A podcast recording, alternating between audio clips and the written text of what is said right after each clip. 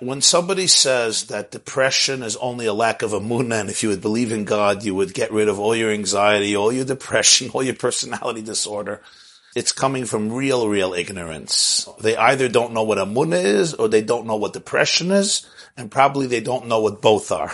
It can be cruel, even if they don't mean to be cruel, but it's really a cruel thing to say. Because there are wonderful people who are struggling for so many years with serious mental challenges and they have the deepest emuna in the world. People really have to be educated. They have to understand that that's not what emuna is. That sometimes a person is struggling with deep, powerful voices inside of them that if you have not experienced it, you really don't understand. And just educate yourself. Be humble. Be vulnerable. Learn about it. Sometimes we're dealing with very serious issues that require years, decades, sometimes a life of treatment. Where's the compassion? Where's the sensitivity? The function of Emunah is that in our darkness, David HaMelech says, even as I walk in the valley of the shadow of death, I will not be intimidated by toxicity because I know that you're with me.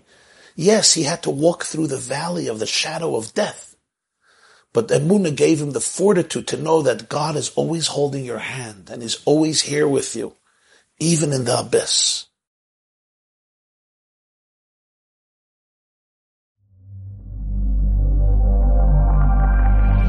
theyeshiva.net